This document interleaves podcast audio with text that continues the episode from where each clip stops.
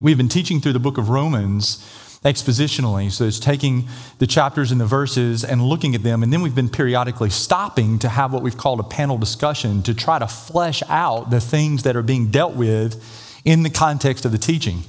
The purpose for that is to take what we're teaching and t- bring it off the page and into the real world where we are. How, how does this apply? And so, in these teachings that we've been doing in these panel discussions, the title has been uh, Authority on our first one, Identity on the second one. And now this morning, uh, it is around justice. But as I sat in a room with four other people, uh, this content that has come together, we got together twice, which I've done with all of these panel discussions and gotten input to do this. It was decided it was probably better to lay the framework for a panel discussion, which we already had a tentative justice panel discussion number two coming later in the spring. Uh, somewhere, somewhere in the vicinity of Romans 12, 13, 14, which is a good place to have it. So, what I'm going to be doing this morning is using the first probably two thirds of our time to um, lay the framework of a biblical worldview in contrast to a world world a world worldview with regards to justice. And then I am going to invite uh, Tommy Robb up, and she's going to spend the last third talking to us what we would typically do in a panel, but only trying to take what I have talked about and put it into the real world around one singular topic. Uh, and I'll tell you what that topic is before she comes. So that's what we're doing this morning. Uh, you're going to want to hold on to your socks. Uh, justice is a, this is, this is a, by nature, there are hard things that are going to be said, um, but they need to be said. And so, in that framework, let me start this way. You just heard an Advent reading out of Micah 5 proclaiming the one that was to come that brings peace. Well, this is Micah 6, and this is a question that is asked What does the Lord require? This is the answer. With what shall I come before the Lord and bow myself before God on high? Shall I come before him with burnt offerings and with calves a year old? Will the Lord be pleased with, a, with thousands of rams, with ten thousands of rivers of oil? Shall I give my firstborn for my transgression, the fruit of my body for the sin of my soul? He has told you, O oh man, what is good. What does the Lord require of you? But to do justice and love kindness and to walk humbly before your God. But do you know what justice does? Brings peace. Isaiah in chapter 5 is talking to a group of people who are not doing well and are, have suffered for the way that they have not represented the Lord well. And he says this of them starting in verse 7 of chapter 5 For the vineyard of the Lord of hosts is the house of Israel and the men of Judah. It's his people in totality. Those two places represent the southern and the northern kingdom of the time. And he says this The Lord amongst his people looked for justice, but behold, he found bloodshed. He looked for righteousness, but behold, he only found an outcry. Verse 13 Therefore, my people will go into exile for their lack of knowledge for their lack of understanding what is justice and what is righteousness and practicing it. And then he says this in verses 20 through 23, still in Isaiah 5. Woe to those who call good evil and evil good. To those who put darkness for light and light for darkness, who put bitter for sweet and sweet for bitter. Woe to those who are wise in their own eyes and shrewd in their own sight, who do this acquit the guilty for a bribe and deprive the innocent of his right. Micah says, What is the Lord looking for? Justice. Isaiah is saying to his people, Do you know what you've done for the Lord? Instead of bring justice, you have brought the opposite of it. You have distorted it in every way. That's why you are experiencing what you are experiencing in this exile. Well, good news. We live in a culture where there's no confusion over justice whatsoever, right? Not at all. And the reality is, most of us have a hard time of discerning what is just and what is unjust because oftentimes it is nuanced. And there's a reason for that. And I'm going to start in my explanation for that in pitting or contrasting two ideas. Uh, which is a biblical justice and a worldly justice. This is how we've uh, tackled our other um, panel discussions with the compare and contrast, and that's how we're going to do it this morning. First of all, the kingdom of heaven. The kingdom of heaven is the biblical justice only happens in the kingdom of heaven. Our bullet points here is that the first thing you're going to look at is who is the ruler. His name is Jesus. And he is the only one of bringing justice and judgment. In other words, he is the definer of justice and judgment in this kingdom. It is defined by Jesus, and therefore it is objective to everybody else. He defines it perfectly. I do not think that Jesus has a problem with understanding what is just and what is unjust. I think he's got it perfectly. He is the definer of it. The people within this kingdom are ambassadors or agents of the overall good, meaning, those who operate under the perspective of the kingdom of heaven can only bring what is good as has been defined by Jesus. We literally lay down our right or the thought that we have an opinion about what is good. We simply pick it up learn it, attain it from the definer of what is good, and then we become ambassadors and agents of it. Our action, therefore, is to display and demonstrate that justice, which is, by the way, for the flourishing of everyone. It does not matter who you are, where you came from, or what your position in life is. If we would all submit to the definer of justice and judgment by Jesus, it would be for all of our flourishing. The kingdom of man, on the other hand, is one where the rulers are corrupt leaders of, of men. It's people. And justice and judgment is defined by men and subjectively. Men are really good at being corrupt and corrupted. They are not good at objectively defining anything, especially if they stand to lose from it. So it's always subjective. We'll get more into that. It is self serving. The people in this kingdom are self serving. They're for the good for them at the detriment of anybody else. And their action in order to be for the good of them, they must deny, distort, or destroy justice, which, when you do that, you're ultimately destroying people for their self flourishing instead of the flourishing of all. That's the distinction. Those are the broad distinctions. Before we go into the details of how that plays out, I want to acknowledge this. There's commonalities of all people under both systems, and here's the commonalities. Everybody has some kind of moral law. They may not know they have a moral law, they may not be able to communicate that moral law, but they have a moral law. Even if somebody says, no, there's no such thing as right or wrong, you should ask them the question, is that right? In which case, they have exposed the reality that they have a moral law, but it is a moral law based on their thoughts. Secondly, we all experience hurt and injury actually it usually is our hurt and injury that then allows that then causes us to retrospectively go back and decide what our moral law is. It's where i've experienced hurt and pain and trying to set things right and now i make my moral law a, a way to set things right or to make sure that that hurt or injury doesn't happen to, doesn't happen to me again. Therefore everybody from every context here's the deal. Something is wrong something must be done about the wrong. That's where we all stand. Now, here's the contrast Kingdom of man has a premise. That premise is this there will be no true and complete justice until God brings it about.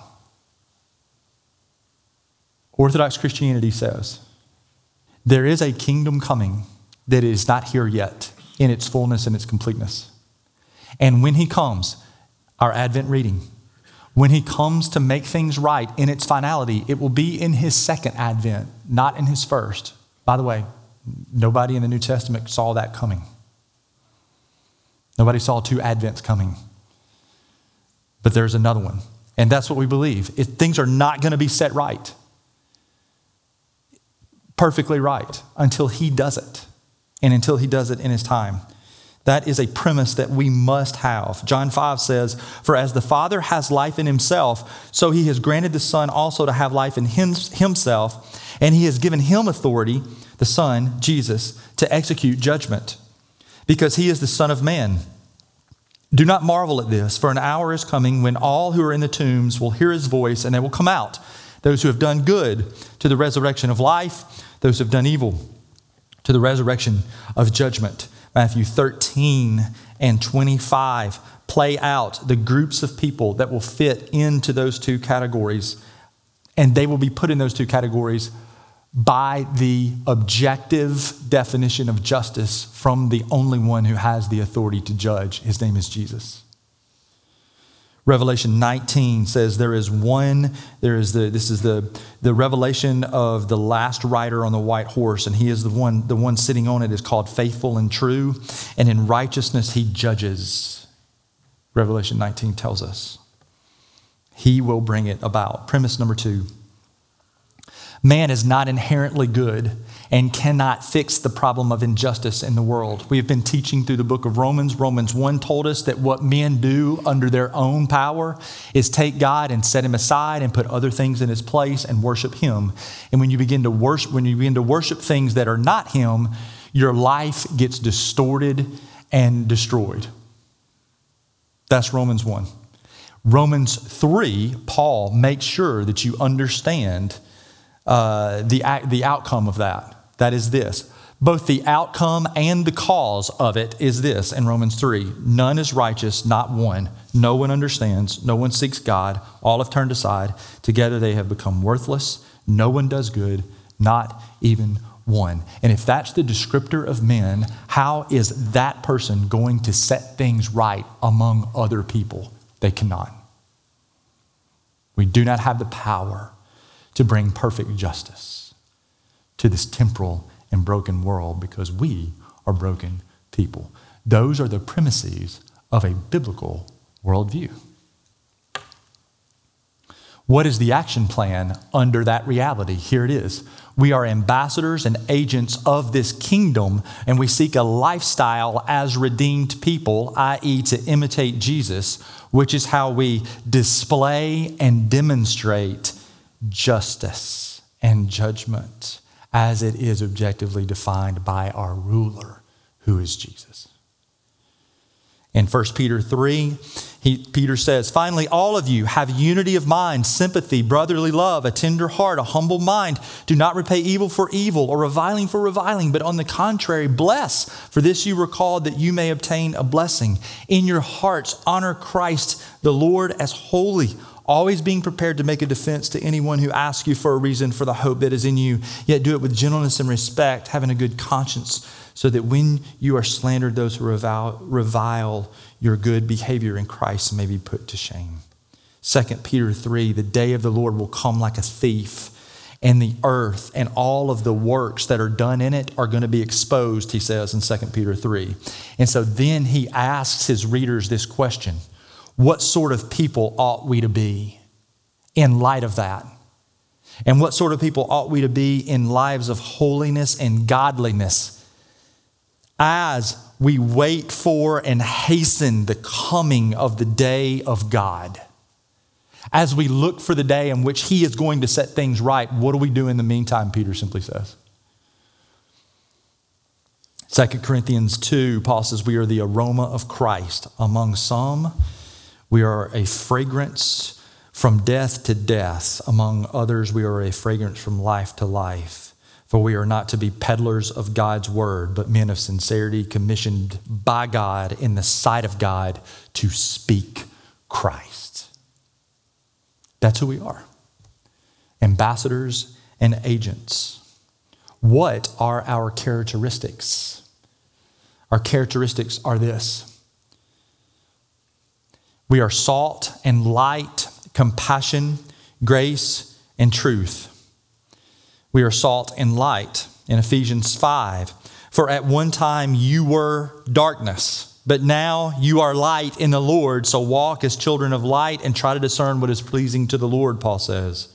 Look carefully how you should walk, not as wise, but unwise, making the best use of your time, understanding, again, what the will of the Lord is. In Colossians 4, walk in wisdom toward outsiders, make the best use of your time, let your speech be gracious seasoned with salt, so that you may know how to answer each person, so that you may know how to be an agent of this objective definitions of our ruler Jesus and how life works and how we're supposed to uh, live that out. In Matthew 5, you are salt of the earth, you are light of the world. Let your salt be saltiness and let your light shine, he says. Our compassion our compassion. Um, Ephesians 4 let all bitterness and wrath and anger and clamor and slander be put away from you, but be kind to one another, tenderhearted, forgiving one another as Christ forgave you. In Titus, be ready for every good work, to speak evil of no one, to avoid quarreling, to be gentle, to show perfect courtesy toward all people. Here's, the, here's where our, our, our compassion comes from. For we ourselves were once foolish disobedience, led astray, slaves to various passions and pressures, passing our days in malice and envy, hating others, hated by others, and hating one another. But when the goodness and loving kindness of God our Savior appeared, He saved us, not because of our works done by us in righteousness, but because of His mercy. See, we understand where we've been, and therefore we get to treat everybody we know that that is where we once were with a, in, with a demeanor of compassion. And then finally, we come with grace and truth. This is the two words that John uses when he sees Jesus come on the scene and looks at him and points at him and says, Behold, the Lamb of God to take away the sin of the world. You are seeing the one that has brought and is full of grace and truth. For those of us who seek to imitate Christ, it is in those two dynamics that we seek to live. Therefore, our goal is to see people rescued from their darkness that we once lived, from the prince of the power of the air, which is going to simply blind them and make their foolish hearts even darker, i.e., Romans 1. That sound familiar? and from themselves, and therefore all of the devastating consequences of their sin, and finally from an eternal wrath. We want to see people, our goal is to see people rescued temporally from the devastating causes of sin in their life, eternally from the devastating separation from God, eternally because of their sin. That is our goal the people who live under the kingdom of heaven. This is why Christianity and biblical justice is about lives lived for and unto the glory of God and is for human flourishing, both temporally and eternally. If I could stop anywhere and just take this long, meandering road, I would stop right here and talk about the reality that the truth of the gospel, the truth of who God is, the truth of who Jesus is, is unto the benefit of everybody. It doesn't matter who they are, what's going on with them, what they struggle with, what they've done in their past. To acknowledge Christ as the only righteous one and put your faith in him is to be freed. It's the only way to have peace. It's the only way flourishing is possible. That is the kingdom of heaven. What about the kingdom of man? Premise one true and complete justice can and should be attained in this life.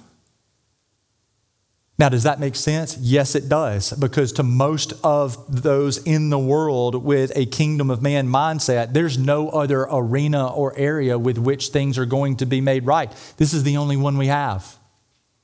It has to be made right now. This is all. There is no hope in anything to come. So, therefore, it makes sense. Now, premise two is really not premise two, it's a tweak on premise one. The traditional view, which I just gave you, is man is inherently good or at least capable of bringing about justice in the world for the good of the world. That is the traditional view. There's been a tweak on that traditional view, and that is men are not necessarily good, but only because the power structures that are in place and the cultural norms that are in place by those power structures have corrupted them. That's going to become more clear in a second. And all we have to do to get men back to good is remove the things that have corrupted them or kept them from being good. That's the premise behind the kingdom of man. So, what is their action plan? Put the right people in the right place with the right definitions of what is and isn't justice, and then give them the necessary power to execute it. That is the ideology of Marxism and critical theory. That right there. All you got to, do, if men is the solution, it's not just men in general, it's the right men or women or whoever. Put them in the right spot, give them the right authority, and tell them to do whatever they have to do to make things right. The power structures are to be blamed for the evil in the world.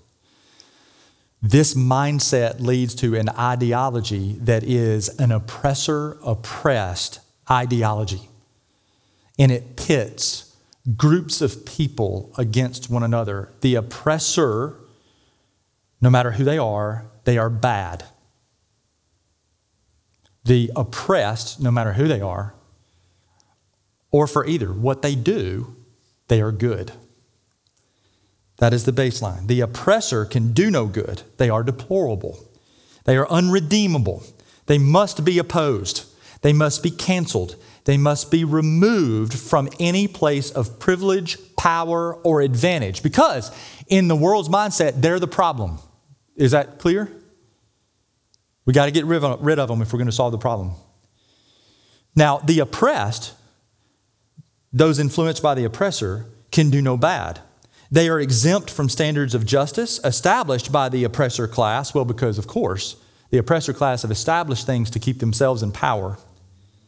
And therefore, the oppressed are justified and virtuous in anything they do, and in any way they oppose or depose the oppressors in an attempt to correct the inequalities that have been placed on them by the oppressors. Oppressor, bad, no matter who you are. Oppressed, good, no matter who you are. And everyone must fit into one group or another, and you're forced to choose between two. And actually, you are forced to be placed in one of the two categories, depending on who you are, most of the time, uh, based on who you are in ways that you can't help who you are. And I'm going to get there in a minute. We know the biblical worldview, I hope you know, you've heard it enough that in a fallen world, we think of everybody as both a victim and an agent of oppression. The world's worldview says you, you are either beautiful or you're broken. The biblical worldview says everybody is beautiful as an image bearer of the Creator and broken as a consequence of sin. Both. In the world worldview, it's either either or world worldview. Try saying that fast. That's not, I don't know what that's going to sound like on the recording. Um, characteristics. What are the characteristics of this kingdom? The sword and the stone. violence. In Matthew 5, Jesus says, You have heard it said, an eye for an eye and a tooth for a tooth. What Jesus is saying is, that's the world's worldview. That's what they say. They say an eye for an eye, a tooth for a tooth. But I say to you, don't resist the one who is evil. If anyone slaps you in the right cheek, turn to the other. What he's doing is giving another way forward than what everybody knows as the way forward. In John 8, he is asked by some scribes and Pharisees that have found a woman caught in adultery, and they said, Moses commanded us to stone such women. What's their answer? Stoning.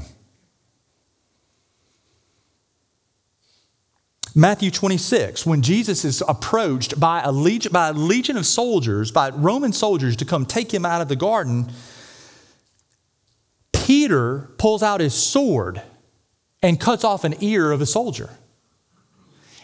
Peter's mindset of how we settle this problem? The sword. And that's what he, he reacts because that's what's in him. That's what he knows. That's how he's lived. Obviously, that's how we're going to do this. Jesus says, essentially, I'm not quoting, put the sword back. If the sword was the way we were going to do things, this thing would be over by now. Do you know the power I have? at the sound of my voice to straighten out all of this? That's not what we're doing, Peter. And that's not how it's going to be done.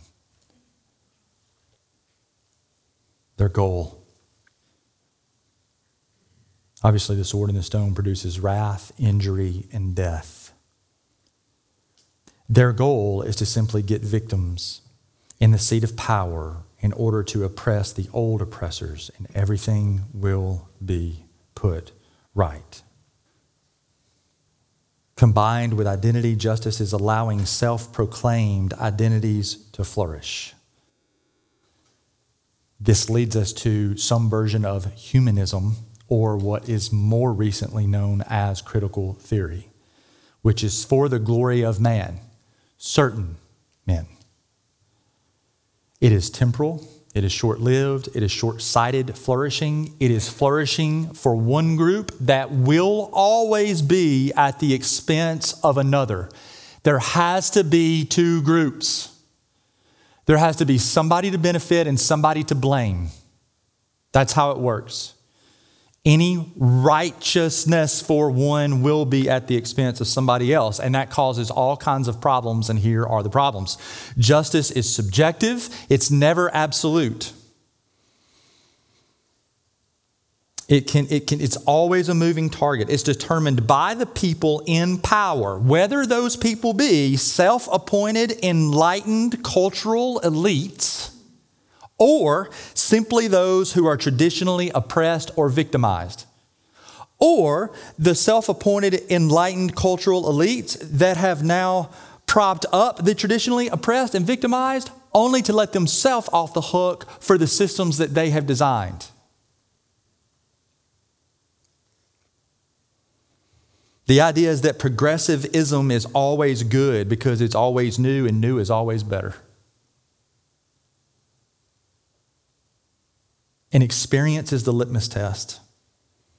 Not that experience can't reflect what is true and teach us truth about things, but it simply cannot be used as the sole test or input for what is true, certainly what is just. The very endeavor disqualifies anybody else's experience if, even in the same arena, their experience is different than yours then their experience has to be invalid or at least not as true as yours if experience is the litmus test. And in this particular mindset, you have to have experience to truly understand the world's evil. In other words, you must have been, you must have been uh, done evil by the world to know what that evil is and to have any credibility to right the wrong of that evil. Therefore, the people who should be in power are always the most oppressed and, um, and marginalized. Until, of course, they get in power and become the oppressors and have to be removed for their oppression. Anybody know about the French Revolution? It's just an unsustainable system. It doesn't work, it runs its course. An example was given to me by my guest this morning. And this is what she wrote White people are inherently oppressors, and they have much to atone for. But minorities are inherently oppressed, and they have nothing to atone for. It creates two sets of people born into this world. The oppressed can do no wrong, or even worse, their wrongs are to be completely and utterly excused. The oppressor, they have a guilt that cannot be redeemed. For oppressors, listen to this line good deeds are filthy rags. For the oppressed, filthy rags are good deeds. Notice I said that it creates two sets of people born into this world. That means you will get put in one of the two categories depending on who you are as a group of people based on something you had nothing to do with. Your DNA. This is why the original definition of marriage and gender are old institutions by oppressive power structures meant to oppress people. This is why murder is wrong, unless, of course, it's not. And when it's not, is when it's done by the oppressed to the oppressor. In our latest examples, I'm skimming for how young. In our latest examples of what's going on in the Middle East, you have gang rape, beheading, and mutilation, and then videos of documentation of those atrocities for the purpose of basking in their success of a just cause and for using those videos to replay in the sight of their victims over and over and over again, just to remind them what true justice is. And these perpetrators are being supported and cheered. By the way, most of the atrocities done, the vast majority of the atrocities are against women, creating a very interesting scenario for women who are for women's rights and for defending the cause of the woman, unless, of course, they are of a particular race. Because if you are a woman defending the rights of women's causes in the abuse that they have experienced, and you're for the Palestinian or the Hamas uh, actions on October the 7th and following, then you are in a quandary. There's nowhere for you to go. So you got to choose one side or the other, but you can't live in the middle. The same thing's being done in pitting women against the LGBTQ community. You can't be for both of them in one particular area. What am I talking about? Men and women's sports. So you got to choose. You have to choose a side because you can't be for the flourishing of both. It's a corner you can't get out of. It's subjective defining of what is right and wrong and just and unjust. Tommy Robb, would you join me, please? This is Tommy Robb, everyone. Tommy Robb is known by most of you who come here. Uh, she's been coming here for years. Tommy and I have known each other for about 12 years now, going on 13 mm-hmm. years. How fortunate for you. it's been the joy of my life. I know. Tommy is a uh, Tommy is a law school graduate who says that she went to law school as an effort to use her gifts to pursue restoration among the forgotten. She graduated. She was in UT Law uh, College of Law from 18 to 21 and graduated with a focus on ag- advocacy. And she has been doing advocacy work prior to even going to law school, which is one of the reasons why you went to law school. It saw the opportunity to do that in a, uh, uh, a more tangible way with her gifts. She has worked with Her Plan, which is an organization that comes around mothers who have decided to keep their children and connects them with resources that already exist. She helps them know where those resources are and how to find those resources to get what they need to help bring this baby into the world and raise it. She is good friends with Stacy Dunn, who is the president of Tennessee Right to Life and has been working with them for years. Now she is, the, she is a media spokesperson for Tennessee Right to Life and speaks as a representative on a legal panel regarding the overturn of Roe versus Wade and what that means for Tennessee. She is presently working to create new informational materials before the new legislative session starts. She has been involved with Deeper Still, which is a ministry helping women get over the recovery of experiencing abortions. And she has also, along with a friend, created an organization called Healing the Wounds of the Womb, which seeks to end the silence around abortion. Are you listening? It seeks to end the silence around abortion within churches that causes people to avoid transparent conversation and forces mother to, mothers to mourn in silence. And this is a part of her heart. That's why this morning, as we are going to wrap up, what we are talking about is the reality of how these things play out in the arena of abortion. Next month, Tommy, is January, Sanctity of Life month. Uh, and we're a little early. But we're, in light of our panel number two, we're going to talk about this topic and more, fleshing out this issue of biblical worldview and world worldview justice. But this morning, what I want you to hear is from Tommy and how she, in her advocacy, both in law and in speech, uh, uses her gift to talk about these things. So, Tommy, have at it. Um, so the systems that Michael has just walked us through are hierarchical systems, meaning that they are ways that we rank groups of people and decide the rules for their interaction. And each of those systems tells us how to view the intentional pursuit of the deaths of children in the womb, also known as abortion.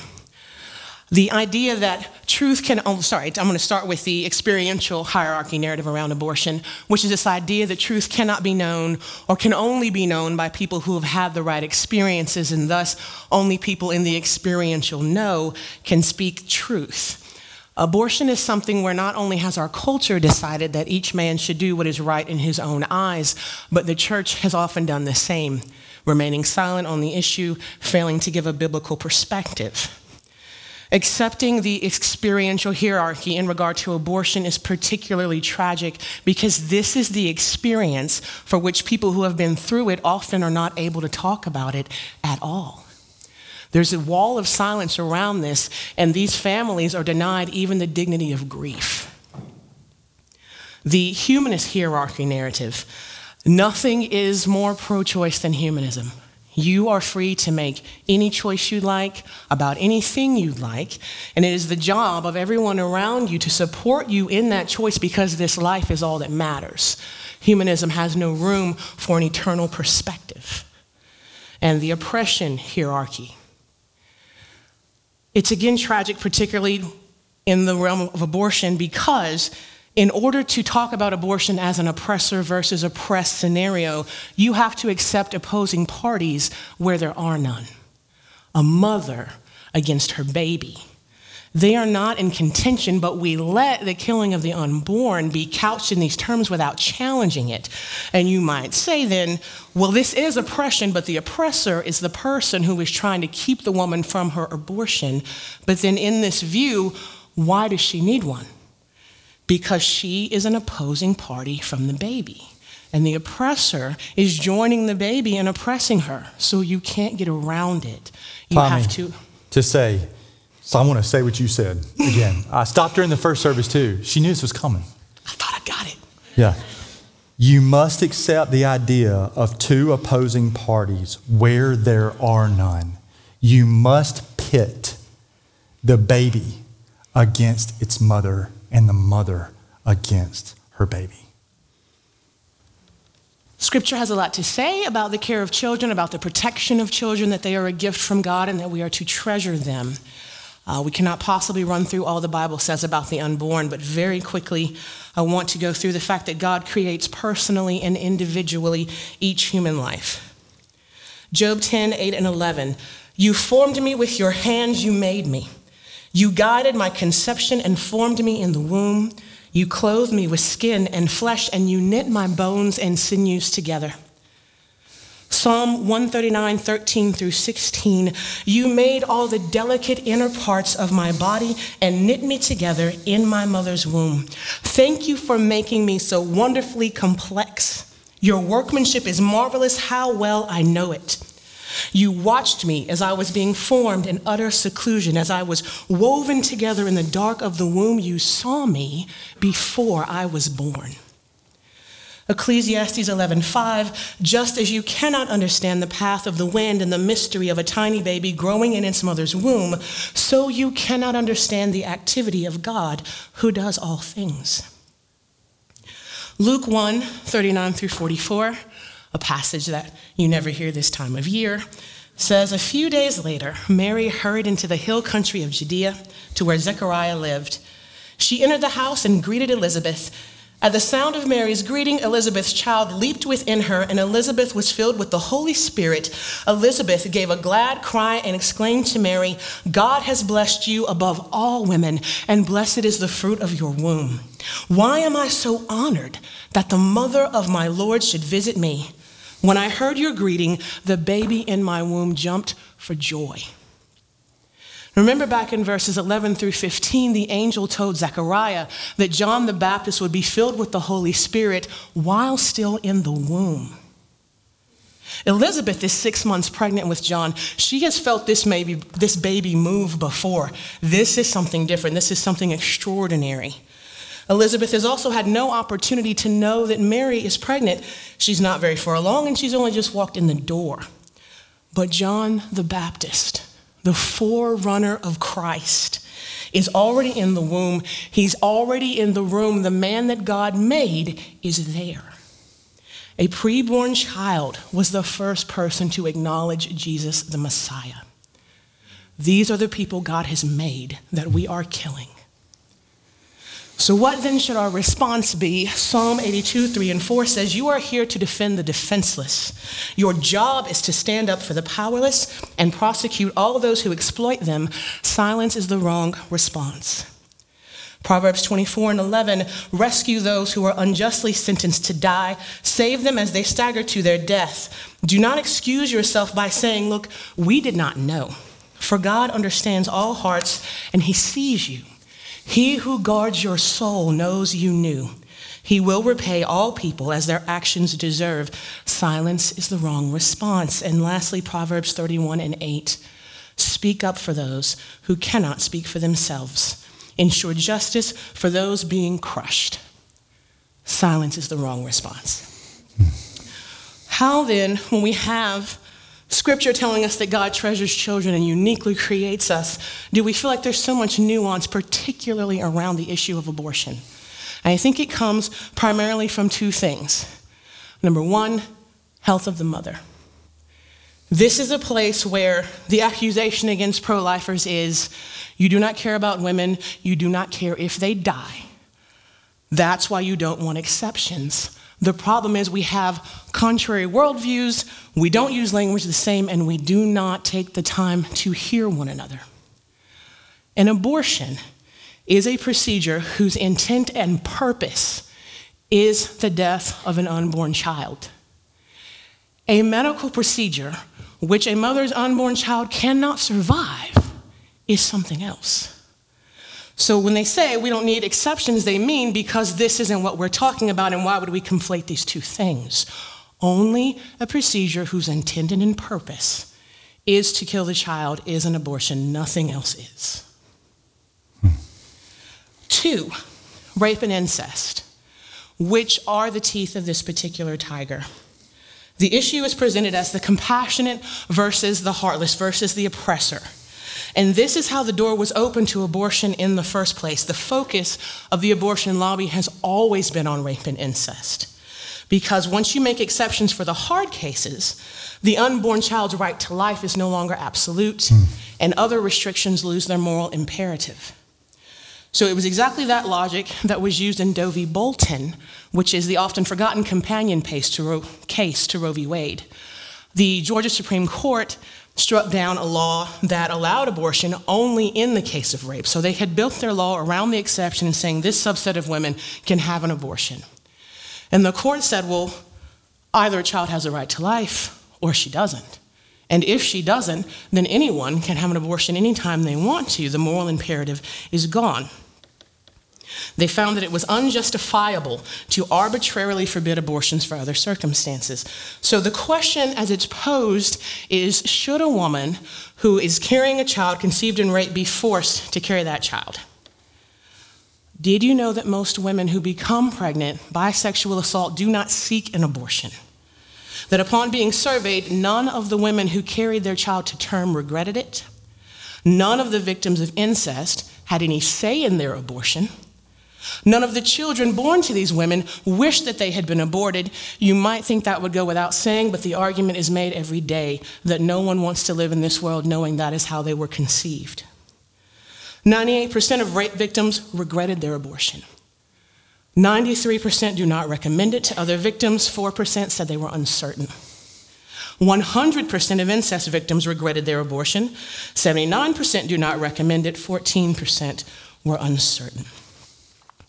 Did you also know that abortion is contraindicated for women whose conception was violent due to the trauma? The effects after abortion are guilt, depression, feelings of being dirty, resentment of men, and lowered self esteem. The effects after rape are guilt, depression, feelings of being dirty, resentment of men, and lowered self esteem it's contraindicated because it makes them worse. 84% of women pregnant by sexual assault reported a high or substantial amount of pressure to abort. And those higher rates of pressure lead to higher rates of mental health treatments, alcohol use, drug addiction, PTSD symptoms, premature death, suicide attempts, sleep disorders, and postpartum depression. These victims become protective of others, and especially of their unborn child. 70% said they believe abortion just furthers the violence. Patricia said the effects of the abortion are much more far reaching than the effects of the rape in my life. Helene said abortion does not help or solve a problem. It only compounds and creates another trauma for the already grieving victim by taking away the one thing that can bring joy.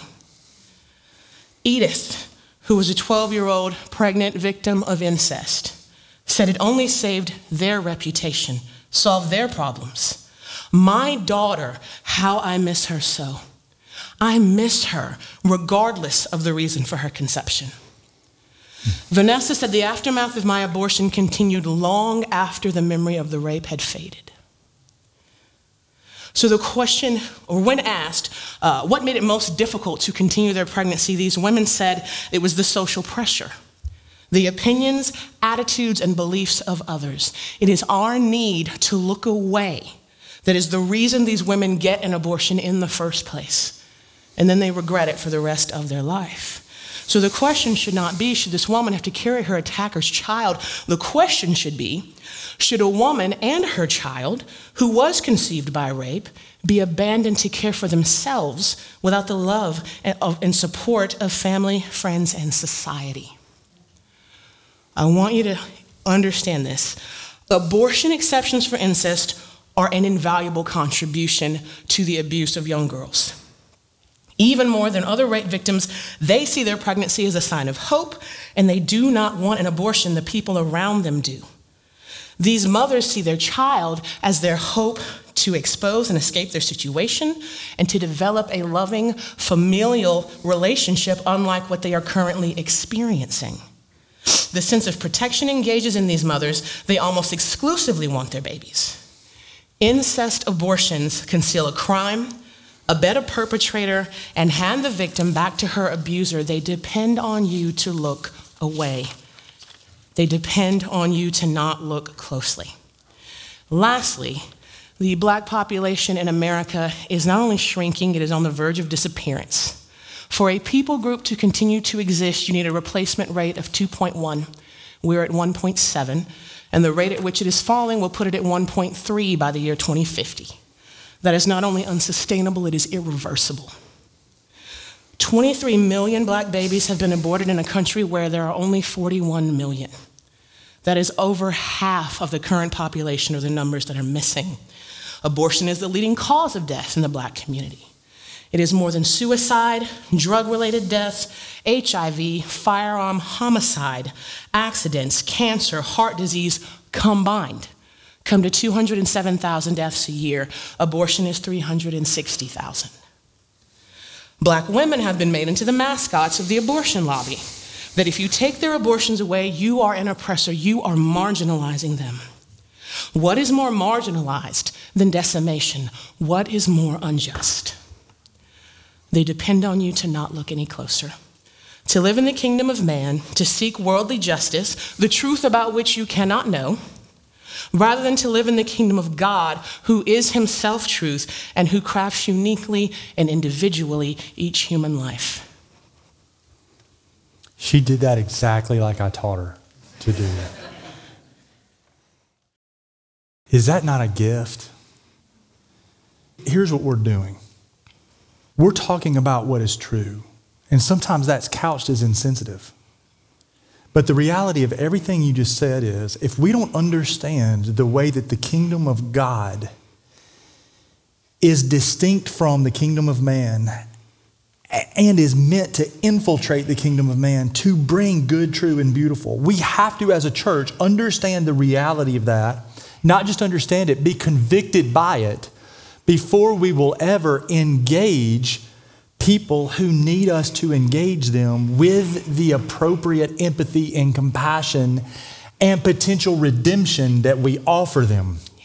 We are not against people in these places of uh, incest or, or rape or anything. We're for them because the kingdom of God is the only thing that brings flourishing. We've got to know the answers. We got to know how to say, that is not true, this is true, and then bring truth to bear in those who need truth more than anybody needs it. And that is, uh, maybe I took it out of your mouth, but what do you want for us? You know, you're, you're, you said in, in your writing here, healing the wounds of the womb. It's seeking to, it's seeking to speak to us so that we as a people are not silent. What do we, what do you want for us in all of this, Tommy? for these conversations to be normalized within the church. so We can have transparency around it. God's grace covers this. The welcome of Jesus Christ creates safety around this, and the people who are struggling with it in silence have nowhere to go. That's what I want to see change. A lot of the post abortive women I sit with, one, every single one of them says to me, I felt like I had no choice and I felt like I lost my voice. I hear that every time, but it is often decades down the road that they are talking about this, and they have sat with it every day all alone. That is what I want to see ceased in the church. May God give us the grace to be such people. The baby born in that manger is born against the backdrop of the one only true, perfectly just God who must intervene in unrighteousness and injustice if he's going to be good. And he is the provision that you and I might live in an unjust world, ruled ultimately by a just God, and him do what he has to do, which is judge us as unjust, unless there's the baby. And then you and I get to be under the justice of God, yet live instead of die, because one has lived in our place. Yeah, this is an Advent sermon, because everything is an Advent sermon. Amen. Grace and peace to you.